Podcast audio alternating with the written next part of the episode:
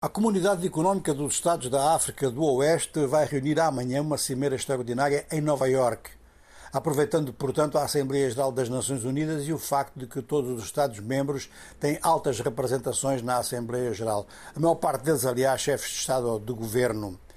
De maneira que é muito importante saber o que é que pensa o Presidente em exercício da CDAO, o Maro Sissoko Embalo, presidente também da Guiné-Bissau, que deu uma grande entrevista aos nossos colegas da Rádio França Internacional e nós vamos destacar alguns pontos que são importantes. Em primeiro lugar é que a agenda da reunião da CDAO em Nova Iorque, os pontos altos, digamos assim, são as situações de transição no Mali e na Guiné-Conakry. E o presidente Embalou faz uma distinção muito grande em, em relação a estes dois casos. Ou seja, que continua a manter o diálogo e o contacto com o governo militar de Conakry, assegura que este governo aceita que não se pode passar de dois anos como duração da transição, mas até se recusa a aceitar que o governo maliano tenha proposto uma transição de três anos. E ele disse que, se for assim, naturalmente isto é inaceitável para a CDAO e dará lugar a mais sanções.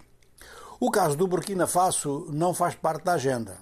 O Maro Sissoko Embalo diz que as coisas estão-se a passar bem com os militares burkinabenses, ou seja, que estão a respeitar tanto a rota quanto o calendário para a organização de eleições. E é um facto de que realmente não só eh, os militares do Burkina Faso têm um comportamento eh, em relação à, transição diferente do Mali e mesmo da Guiné-Conakry, como a repressão eh, é, é muito inferior ou quase inexistente se compararmos com a do Mali e com a da Guiné-Conakry mesmo. Agora, ele sublinhou que não há aqui razão para desrespeitar de maneira nenhuma as regras de base da CDAO, porque essas regras eh, são elas que tornam a CDAO credível.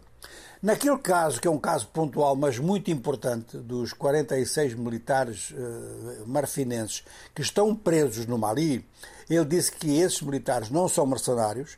As próprias Nações Unidas constataram, diz o presidente da Guiné-Bissau e da CDAO, as Nações Unidas constataram que eles não são mercenários e foi claro ao dizer que se estivesse no lugar dos malianos, ele teria libertado os 46.